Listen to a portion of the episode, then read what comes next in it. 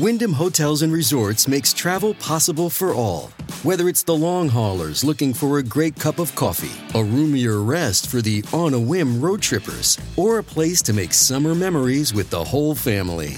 No matter who you are, where you're going, or why, with 24 trusted brands to choose from like La Quinta, Days Inn, and Super 8, your Wyndham is waiting. Get the lowest price at wyndhamhotels.com. Restrictions apply. Visit website for more details. This episode is brought to you by Shopify. Do you have a point of sale system you can trust, or is it a real POS? You need Shopify for retail. From accepting payments to managing inventory, Shopify POS has everything you need to sell in person. Go to shopify.com/system all lowercase to take your retail business to the next level today. That's shopify.com/system. Hey, it's Ryan Reynolds, and I'm here with Keith, co star of my upcoming film, If, only in theaters, May 17th. Do you want to tell people the big news?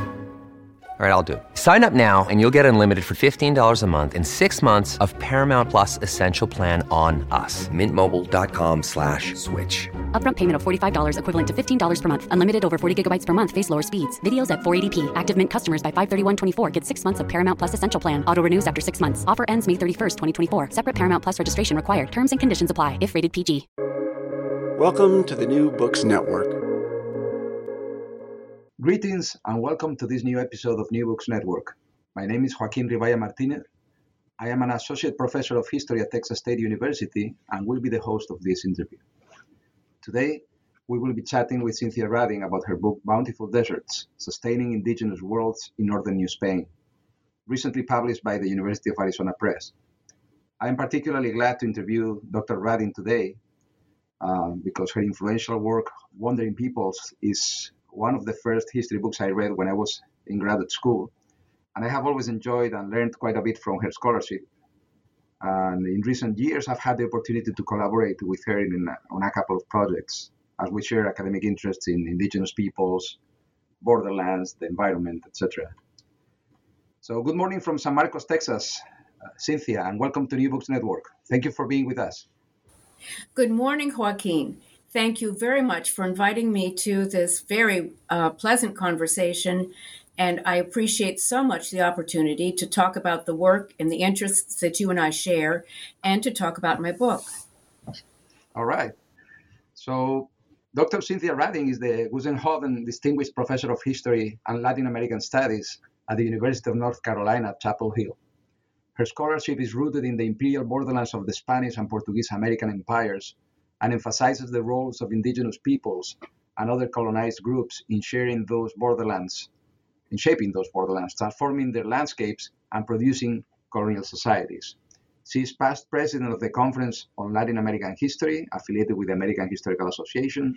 She has served on the editorial boards of several uh, journals, including the American Historical Review, the Hispanic American Histori- Historical Review, the Americas, uh, Dr. Radding is president of the board of directors of the Americas Research Network and is co-editor with Danna Levin Rojo of the Oxford Handbook of Borderlands of the Iberian World. In addition to numerous journal articles, her publications include the aforementioned Wandering Peoples, uh, published by uh, Duke University Press in 97, Landscapes of Power and Identity, Comparative Histories in the Sonoran Desert, and the Forests of Amazonia from Colony to Republic, published by Duke University Press in 2005. Borderlands in World History, co-edited with Chad Bryant and Paul Readman, uh, published by Palgrave in 2014. And most recently, Bountiful Deserts, Sustaining Indigenous Worlds in Northern New Spain, which is the book that we're about to discuss, um, published this year by University of Arizona, Arizona Press. So, Cynthia, uh, tell our audience a little bit about yourself. For instance, how you became a historian and where does your interest in, in the indigenous peoples of northwestern Mexico come from? Thank you, Joaquin. Uh, the decision to become an historian began with my undergraduate education, uh, where I uh, completed my, my bachelor's degree at Smith College. And uh, having lived in eastern United States, uh, I had no previous background in Latin America but I decided to major in history and to uh, develop two concentrations in early modern Europe and in Latin America. And it was largely through the influence of uh, one of the professors who was at uh, Smith College at the time, Ramon Ruiz, who had a very distinguished career in the history of Mexico. And it was also the time in which we were living. Um, I uh, was finding ways to combine music and history in my own personal development and in my intellectual development. And I told myself that I wanted to study a developing area of the world. Um, so, having studied Latin and French, I then jumped into studying Spanish. And my interest in Latin America and in the indigenous peoples of Latin America, and with a focus on Mexico, came from the opportunities I had to experience life in Mexico directly. Um, during the summer uh, between my junior and senior years, I joined a, an American Friends Service Committee, what they called a work camp uh, in Guanajuato. Uh, and this was my first experience uh, with people who at the time probably didn't identify as indigenous, but they were certainly ejidatarios, they were peasants in the rural area of Pénjamo of Guanajuato. And then my second really important introduction to uh, to the region of northwestern Mexico and to environment and to indigenous peoples was through the first Fulbright grant that I had the privilege of holding uh, which took me to Sonora uh, the year after I graduated, um, after I completed my undergraduate degree. And then later on, after I received the master's degree, uh, I returned to Sonora um, with my husband, and uh, and we began our family and our our professional lives there. And I was privileged to be able to work with Mexico's National Institute of Anthropology and History and a regional center that opened in Sonora. And this was really a, a wonderful opportunity to begin to put into practice um, uh, some of the skills and, and some of the methods that I had studied both in undergraduate and uh, during my master's program. Excellent. Um, so, before delving into the details of the book, um, tell us a little bit about uh, what the process of researching and writing Bountiful Deserts was like. Yes, um, it was a combination of um, of archival research, uh, uh, you know, over a period of years, and also visiting directly uh, the area on which this book is centered. Uh, let me explain a little bit. Um, after I worked uh, during the time, I was working at at INAH the Instituto Nacional de Antropología Historia, and I had begun to become interested in what later would be called environmental history through studies that I did in geography at University of California, Berkeley, and then through my work and living in what is the area of the Sonoran Desert uh, in Hermosillo. The first book that you are kind enough to mention came out of my doctoral dissertation, uh, which I completed then uh, some years later at the University of uh, California in San Diego.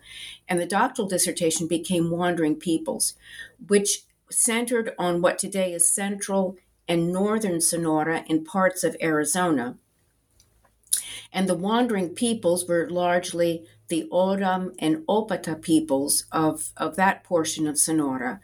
And then landscapes of power and identity um, was my um, adventure into comparative history, keeping one column in northwestern Mexico and turning to eastern Bolivia, where I asked the specific question what difference do ecology and geography make in historical processes? Uh, comparing the provinces again of Sonora and Chiquitos in eastern Bolivia.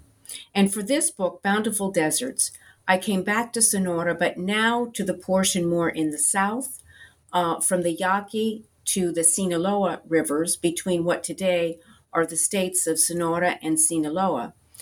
And to your question about how to research it, it's a combination of archival research, again in Sonora, in Mexico City, in the Archivo General de la Nación, in the Biblioteca Nacional, um, with the archive, the Franciscan archive, and the, the reserved, the Fondo Reservado, the reserved archive in Mexico's National Library.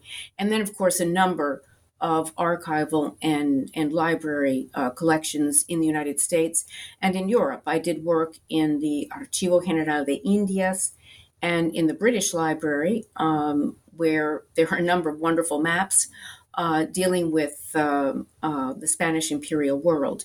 This combined with um, with time spent in the region itself, and it's really been a privilege for me. Uh, what what I have done with this book, Bountiful Deserts, is uh, delve more deeply into some of the particular questions of environmental history, and also ethnography and to work directly with indigenous communities in, in the region where I've studied. I've been very fortunate to be able to learn so much from indigenous communities in all three of these kind of major books that I've undertaken. In Wandering Peoples, it was more with the Tohono O'odham uh, of, of present day Sonora and Arizona. In Chiquitos, it was with the Chiquitano indigenous peoples in Bolivia. And here I've really had the closest opportunity to collaborate with indigenous communities in the Mayo River Valley uh, and to learn from them, to bring to them the work that some of the information that I found in the archives, to ask them about the names of plants, about some of the toponyms that I found in the archival records, to share this material with them, and then to learn from them. Mm-hmm. Yeah, I, I find uh, extremely interesting, um, as always, your interdisciplinary methodology involving cultural geography, anthropology, archaeology, and so forth. But I think in this book, one of the um, the most outstanding aspects of the methodology is this this collaborative research that you did with uh, extant communities, right? Uh, in particular, can you tell us a little bit about the Pueblo of Cohuirimpo? Yes, yes, I'm very happy to. Um, I became, well, I was able to visit the Pueblo of Cohuirimpo and began a relationship with uh, two of the people in the uh, Gobierno Tradicional, uh, the traditional government of Cohuirimpo, which exists um, through the selection of the people themselves and in a kind of parallel fashion with the two municipal governments of the uh, small cities of Navojoa and Etchojoa. Uh, I went there in 2017, invited to give a talk in an encuentro that had been organized by the Instituto Nacional de Antropología e Historia and that Gobierno Tradicional in Cohuirimpo. Uh, Cohuirimpo itself, as Navojoa, Etojoa, Santa Cruz, Tesia, and Camoa, are today living towns along the Mayo River, and they were part of the eight mission towns that Mayo indigenous peoples founded together with the Jesuits beginning in the early 17th century. So each of these towns has a very deep historical past. And of course, these were Mayo or Yoreme indigenous villages before Europeans came there. And under the organizational kind of umbrella of the Jesuit missions, it's true that that these towns became more populated, more concentrated in population as the smaller rancherias um, came to live in them.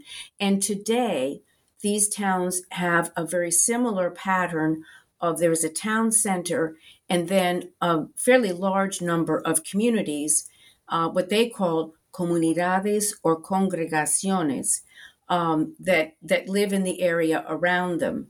Uh, the, their configuration now in the 21st century is somewhat more a product of Mexico's post revolutionary ejido development, but they retain many, many of the traditional elements of, of their historical past. Hmm. Yeah, this this notion of the of building an environmental history from below is, is fascinating, really. So um, before getting into the nuances of the book, um, can you briefly tell our listeners what do you mean by bountiful deserts? Since it seems a tautology, know, but there is there's a good reason to make a distinction between just a desert and the type of bountiful deserts that you're discussing here. Yes, thank you. Yes, the title was intended to be to kind of catch attention, and it, it is, and it, it appears to be an, an immediate contradiction. Uh, we in the English language think of desert as a place that um, is desolate, that uh, is arid, of course, and um, and that is lacking in things like water, uh, productive soil, plant life, and animal life. And um, in in Spanish, desierto um, refers a little bit more to a place that is deserted, um, that doesn't have human population. And desiertos can be a tropical swamp as well as an, an arid desert. Um, here, I was using it in, in a kind of paradoxical way to say that the deserts are bountiful because people make them bountiful. Now, the specific geographical region, as I explain in the introduction in the first chapter to the book, the specific geographical region extending from the Yaqui River in the north, in, in again the southern part of, of Sonora, to the Sinaloa and even the uh, Mocorito rivers in the state of Sinaloa is not literally desert, it is certainly arid land. And this, this is an area that covers the kind of southern borderland of the Sonoran Desert, which is a, an identified geographical figure that includes Sonora, Arizona, and portions of Baja California. But these are all arid lands that, in fact, do have a rainy season and do have rivers flowing through them. Uh, the rivers gather their water from the Sierra Madre Occidental and flow from the Sierra, basically from the northeast to the southwest, flowing into the Gulf of California. And what distinguishes them is um, what in Spanish is called the monte.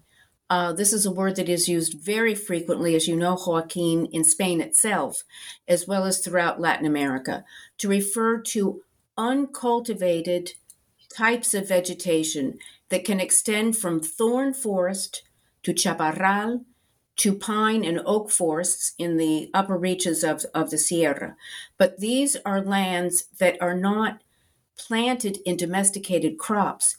Nevertheless, they are shaped by human populations that hunt and gather in them, that select plants, that transplant plants, and um, and that generally shape these montes.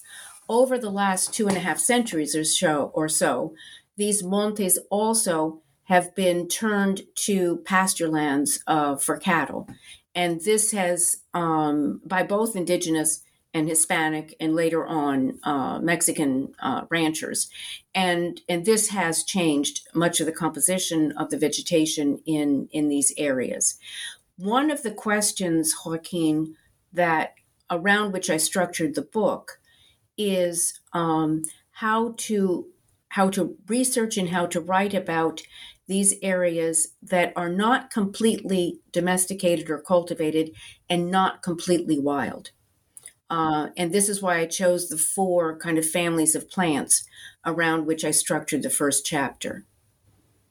Right. Actually, I was going to ask you specifically about that now. The, the first part of your book uh, deals with the cultural resilience of Aboriginal peoples through the production of landscapes. Um, so tell us, uh, actually, tell us briefly who, who these native peoples are, the, the and the Yoemem, and um, how they adapted to the distinct environments of the, the floodplains of the Mayo River and also to the Monte.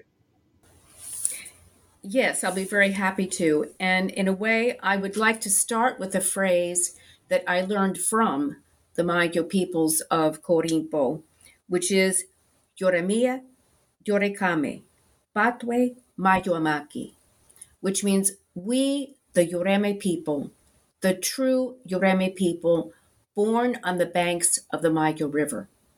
And I think this is a beautifully poetic way to express their sense of identity, very much rooted into the place. Mayo actually does come from their language, and it means on the margins of, on the banks of. Batwe is river or water. And Yoreme, Yoreme are the Mayo peoples that today extend from the Mayo River south into the Fuerte River into Sinaloa. Yoeme are the Yaqui people um, of the Yaqui River Valley and are very, very well known. Uh, both of these peoples are very well known in the history of Mexico, and there are important communities of Yaqui or Yoeme people who live in Arizona. Um, the, they today say that Yoreme which, as in so many indigenous languages, sort of means the people, but they give it a very special meaning to say that Yoreme are people who are fully human, who know how to live in a good relationship with nature. Um, now, there, um, it is thought um, in terms of what we know, and there have been some some uh, not as much research, obviously, uh, in the archaeology of this region as in, say, central Mexico. But through ongoing research done by both North Americans and Mexican archaeologists, uh, some of them associated with the uh, Instituto of Anthropology in both Sinaloa and Sonora, um, it is pretty well established that the ancestors of the Mayo and Yaqui peoples have been in this region for probably 2,000 years. Uh, they've adapted, of course, to different climatic uh, patterns. Um, and in the river valleys, um, they developed agriculture probably also as long as 2,000 years ago. They are part of the Uto Aztecan family of languages and therefore have linguistic and cultural ties to the Mesoamerican peoples uh, of central and western Mexico. And this is a, to me, it is an important dimension of their history that I tried to bring out in chapter two. Uh, in terms of how the people came here, and and also the the um, the cultural exchanges and patterns of migration, but also exchange how maize probably came to this region through a kind of group to group experimentation with um, Mesoamerican uh, cultigens like Zea mays, uh, cucurbits or squashes, and beans. Um, and so they, they definitely practiced agriculture, probably floodplain agriculture, taking advantage of the really um, prodigious and fertile flows of both water and silt that come down the river seasonally with, with the summer rains. The very first Jesuits who entered this region in the very late 16th and early 17th centuries, all of them in their early letters and reports emphasized the, the prodigious productivity of this area. Uh, and, and, and all of them emphasized that the indigenous peoples were able to gather two crops a year. Now, their adaptation to the monte is equally important, and it is something that today the Yoreme peoples emphasize. The monte is their pharmacopoeia. It is the source of medicine. Uh, it also uh, used to be their, and, and, until very recently, and in a way still is, their source of hunting. Uh, deer are both sacred animals and animals that are hunted uh, for meat and for their hides, uh, as well as other smaller animals. And, and there's a whole profusion of plants, um, of cacti, thorn forests, agaves, um, other kinds of plants that uh, the carrizo, which is very important, that they use for construction materials, for medicinal materials, and as sources of food through their seeds, their flowers, and their roots. Right. So, how how do the the Yoremen uh, define territory and uh, and their own ethnic identity? Well, um, the Yoremim define their territory. Uh, well, they define their identity. Let me begin there. As I said, um, through uh, their their spiritual belief uh, that Yoreme is uh, to have a respectful and and sustainable relationship uh, with their environment in terms of using that environment but not destroying it. Um, and they do define their territory in rather specific ways. Uh, the length of the river itself, um, which extends for um, uh, several hundred kilometers from from the Sierra Madre uh, to um, to the coast of the, the, Gulf of California, but also both the Yoremim and the Yuemim, uh, they don't claim the territory without limits. They they claim their territory in, certain, in terms of certain mountain ranges and mountain peaks uh, that surround the area, and um, and and they they also are respectful of one another's territory uh, to the north and and to the south. Um, but they do live at the present time. They live in tension with the private properties of um, agribusiness that surround their communities. Um, and that, quite frankly, are uh, taking too often a monopoly of, of water. Uh, so they do live in a tension with the sort of regimen of private property. And what they are trying to do is to defend their areas of communal property um, around certain resources uh, that include lagunas and include uh, the kind of rivulets that flow into the river itself. Part of what I uh, set out to do in this book and found the documents with which to do it is to document the process of the defense of that territory, including the Wasam, what they call the Wasam, which is the river valley and uh, and the arable land, and the monte, which they call uh, Huya Anya. Anya is world. And in a sense, Anya is the concept with which they define their territory.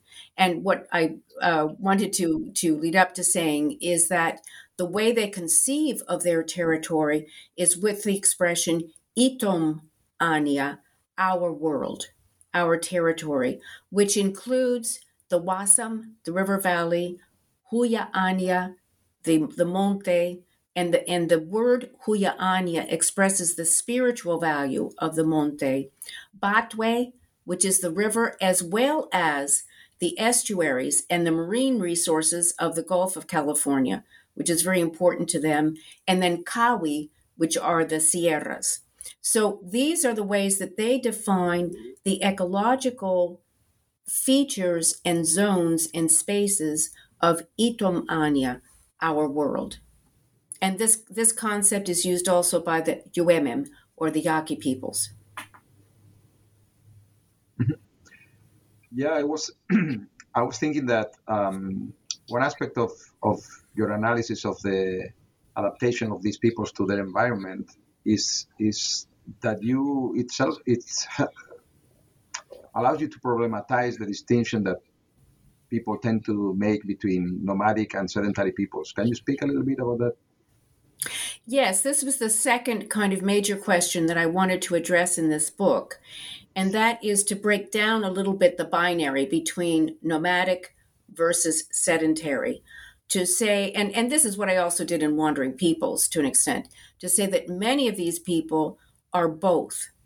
Uh, and the two economies, the two ways of approaching their ecology, their ecological um, entorno, their, their environment, are essential to, to their survival, both physically and culturally, so that they do have villages, they do have rooted communities, but at the same time, during several months of the year, they uh, go out into the monte and access to these spaces, to these uncultivated spaces, is as important as uh, their continuing access to the floodplains and the river valleys themselves. And so I, uh, uh, I've tried to break down the idea, which in fact some Mesoamericanists think uh, that northern Mexico is just totally nomadic. Uh, this is not true. Uh, people, indigenous peoples in many parts of northern Mexico are agriculturalists, they are farmers, very successful farmers, and at the same time, they are using a grand, a, a large variety of resources within the spaces that they claim by, by moving through them and by living in them. And those spaces include uh, from the water, in this case, the Gulf of California, deep into the Sierra. This episode is brought to you by Shopify. Do you have a point of sale system you can trust, or is it a real POS? You need Shopify for retail. From accepting payments to managing inventory, Shopify POS has everything you need to sell in person. Go to shopify.com/system all lowercase to take your retail business to the next level today. That's shopify.com/system. Right. And there is also a seasonality, no, to the utilization of these resources. Yes. Yes. Um, you also mm, um, dispel the notion that native peoples, um, I mean, quite often, uh, one of the most widespread images of native nowadays is the, the idea of the, the environmentalist indigenous person, right? In what in what ways do you think that people like the Yuremen and the Yoemen are different from the typical idea that the average uh, American has of an environmentalist?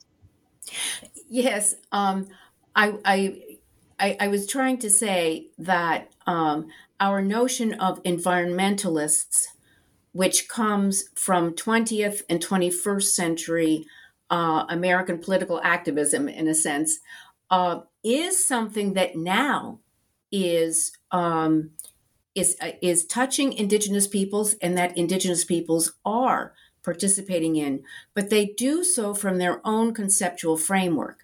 Uh, now, I was also making distinction. Uh, the book Bountiful Deserts um, is itself centered in the 17th and 18th and early 19th centuries, but I do continually um, make the effort in the book to to bring its relevance to the present day. But I was making a slightly uh, uh, historical uh, distinction between this earlier period. Uh, so that we don't expect people to go around with signs and placards talking about save the environment. But the way of living is bespeaks an environmental perception. And again, it's a perception that comes back to this idea of itom ania. And uh, and in this sense, um, I will say that I was um, also found very useful the ideas developed by a number of anthropologists. One of them is Tim Ingold, um, who in his 2000 book published in, in 2000 uh, writes about dwelling in a given landscape, the skills to live in it, and um, and the purposefulness of of living in it. And he he's saying that indigenous peoples uh, don't separate their conceptual framework from the very material experience of living in a landscape, uh, living in a place which they then shape into landscapes. And this is the message that I also uh, developed in in the ways in which I researched and then wrote about bountiful deserts. Mm-hmm. So, in part two of the book, titled uh, "Internal Frontiers and the Production of Knowledge in Northwestern New Spain," you emphasize change and adaptation and conflict. In, in what ways did the Spanish intrusion transform the livelihoods and the landscapes of Sonora and Sinaloa, and how did the natives adapt uh, to those changes or, or actually participate in those transformations?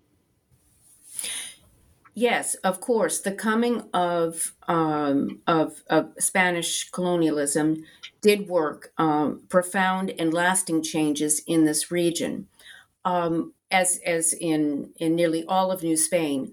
But the way you phrased your question is the way I have also tried to present this. It is not simply a history of victims and victimizers. This is a history of the development of a colonial society in an imperial borderland uh, in which indigenous peoples participated. And I emphasize that uh, throughout the period in which I am studying and into well into the 19th century, the indigenous peoples are demographically the majority. They are the people who have the most direct knowledge of this region.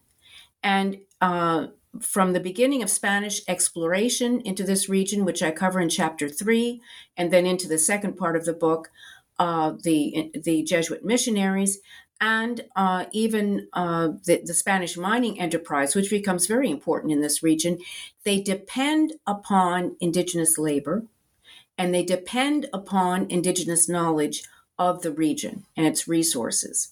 Um, and I do see the missions uh, the Jesuit missions, which have a very important imprint for both the Yoeme, Yaqui, and Yureme Mayo peoples. Uh, but this is the missions could not be were not simply a blueprint that the Jesuits imposed on the people and on the landscape. The Jesuits had to be the, the missions had to be negotiated, and negotiated between the Jesuit missionaries and uh, the indigenous peoples. Um, the I don't want to go into too much detail, but the the Mayo indigenous peoples accepted the missions after going to the northern river valleys of what today is Sinaloa and observing the missions there. They waited and watched and then made their decision to invite the Jesuits in. The history for the Yaqui peoples is more dramatic.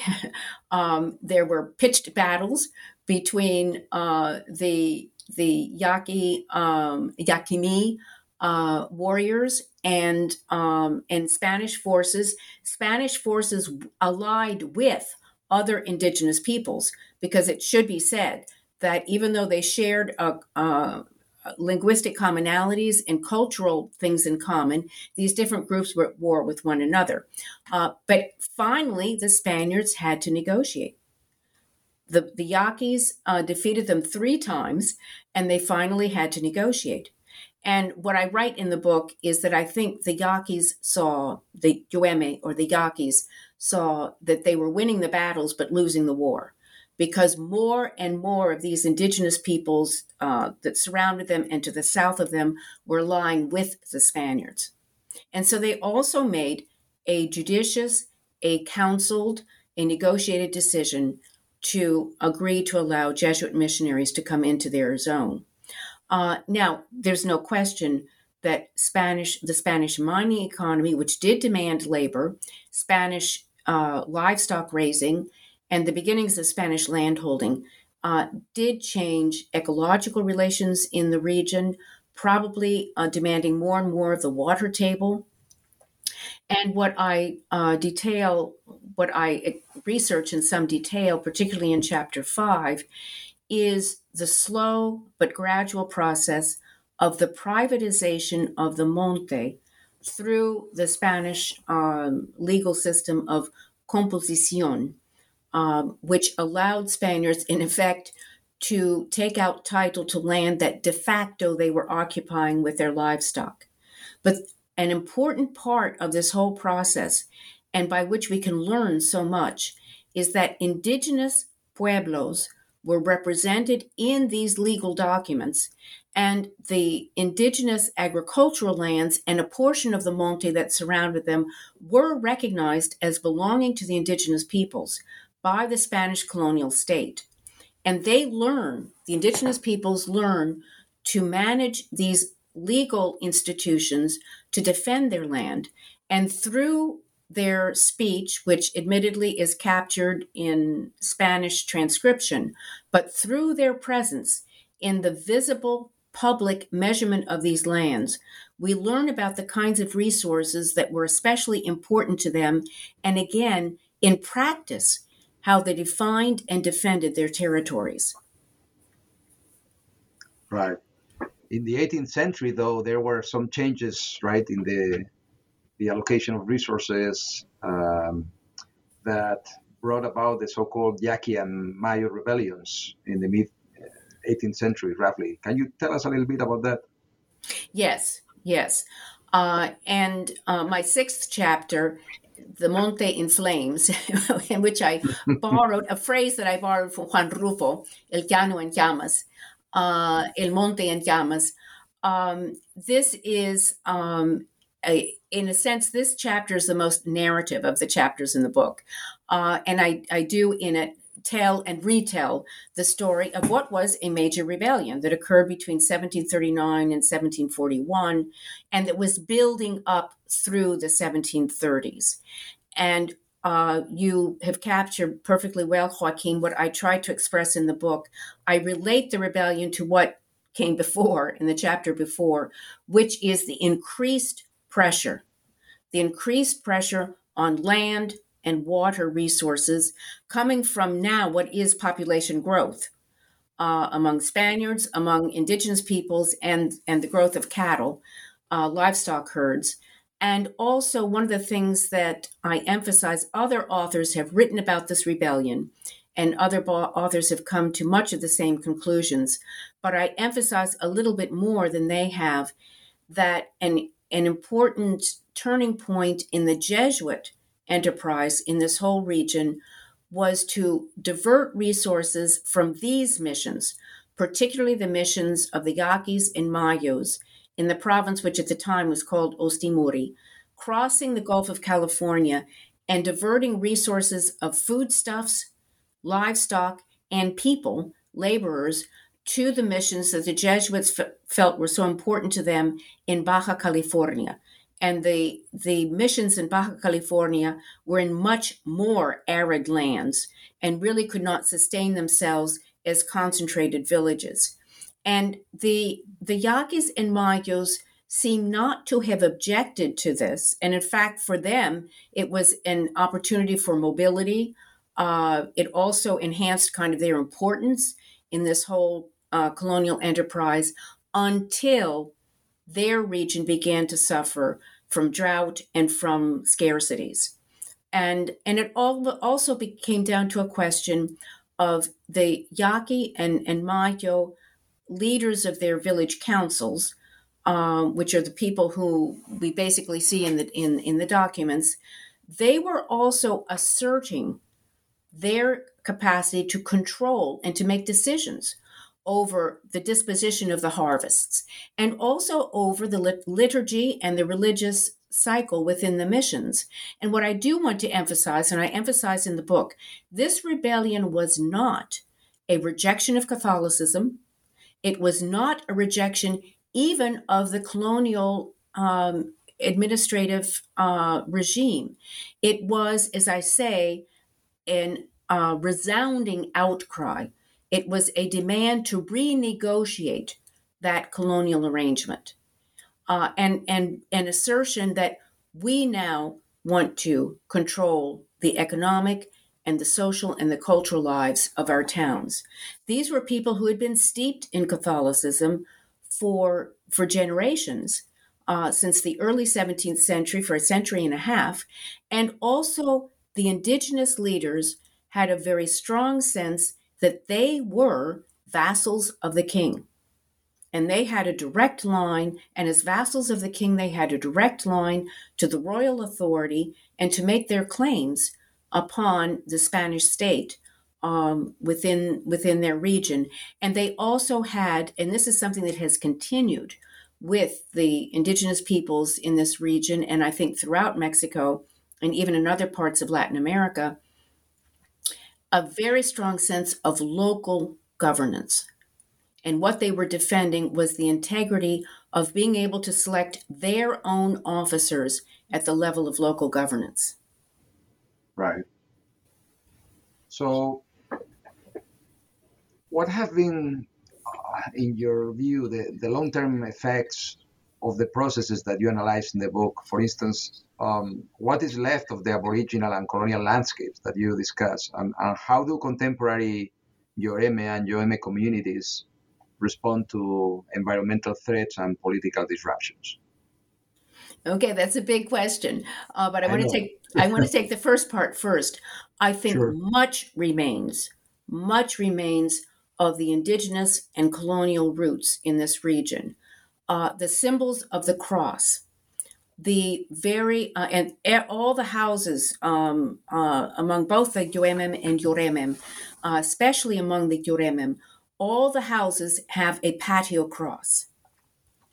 And this cross is a very important center for family life, uh, for the preparation of food, and also for the kinds of religious ceremonies that take place within the houses, what they call pahko, um, which are um, ceremonies that uh, involve um, the the reverence to the saints, but also involve dances and songs that bring blessings and and and prosperity and health.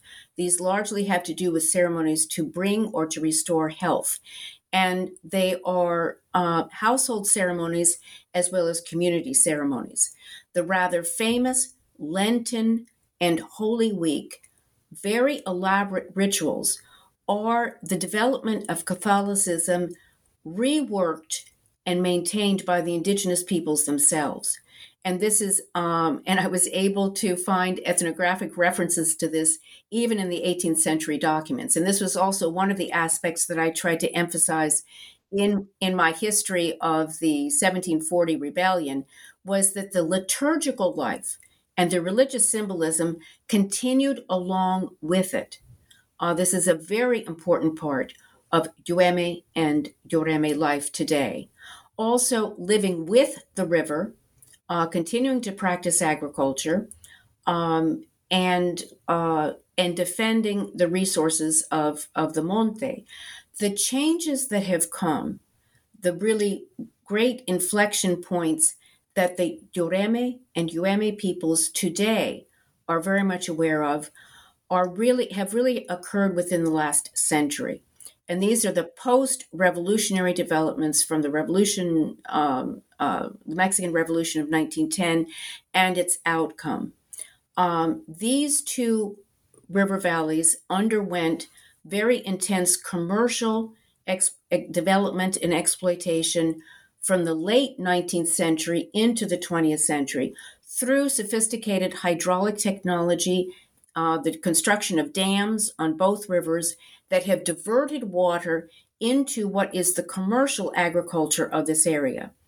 Um, and, and within the modern economy, uh, this area is part of the breadbasket of Mexico. It was the area in which, in the 1940s, the Mexican Green Revolution was developed, um, in which ejidatarios participated, and some of these ejidatarios are, in fact, indigenous people. But at the same time, the the struggle and particularly after the reversal of land reform that came uh, at the end of the 20th century with the presidencies of Salinas de Gortari uh, and and the, the the turn to neoliberalism uh, crossing into the 21st century, these have brought great hardship to the indigenous ejidatarios and to the indigenous peoples, and some of them are in Coahuilco, who have chosen to maintain more a communal approach to land than to enter into the ejidos themselves. But both have suffered um, uh, the aggressive advancement of private agriculture, private agribusiness that I referred to earlier in our conversation. And as happens in many parts of Mexico and in Latin America, the, the threat to the continued communal life of the people today comes from the fact that they can no longer support themselves with traditional agriculture. They do not have the resources of land and water to do so. Many are working in these maquiladoras or these assembly plants that are now concentrated in Navojoa. Men and women uh, have to go into wage labor to support their families, which, as also has happened in the United States, uh, with hardworking, um, working class people who receive a very low salary.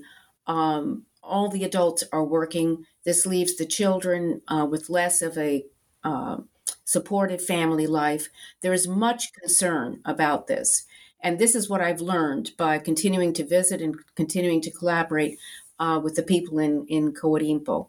Uh, and if there's time, I can tell you a little bit about the work we're doing now um, but to which I'm contributing in a very modest way, uh, and work that has really been undertaken by the traditional government of Coahuilco in an attempt to shore up the family life and the community life.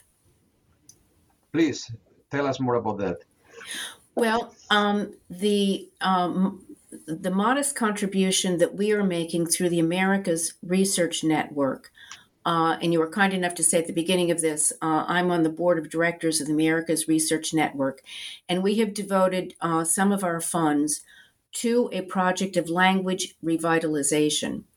Um, and this has come about through uh, a book to which I was introduced by one of the members of the Cohuirimpo Town Council that the the town of Cohuirimpo, with the help of some of the NGOs in, in Mexico and in Guadalajara, published uh, 10 years ago in 2011 and brought out a second edition in 2014, uh, which in Spanish uh, reads Una espina es un bosque de advertencias.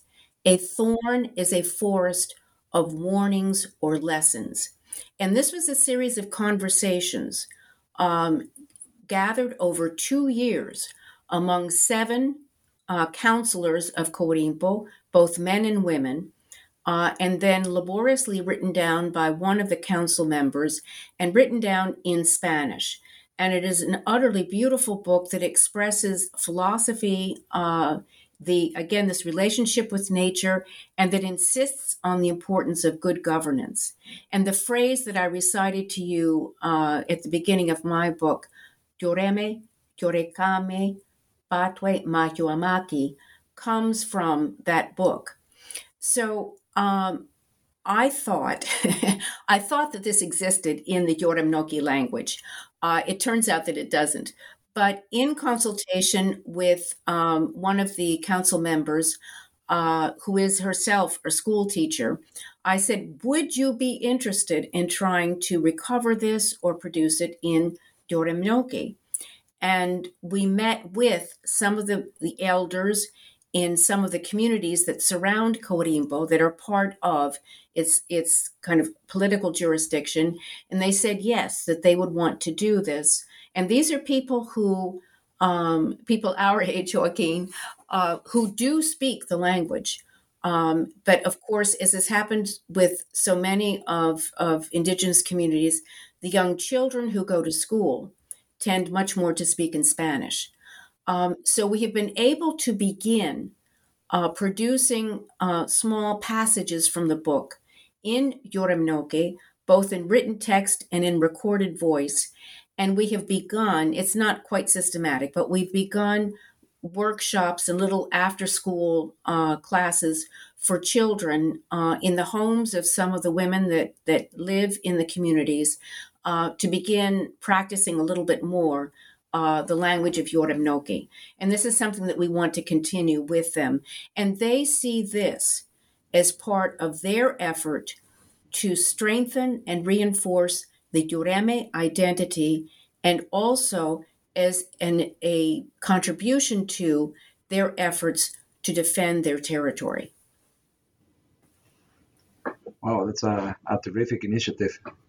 Um, well, Cynthia, thank you very much for your explanations. Uh, what are you working on now? Do you have any ongoing research projects or prospective projects?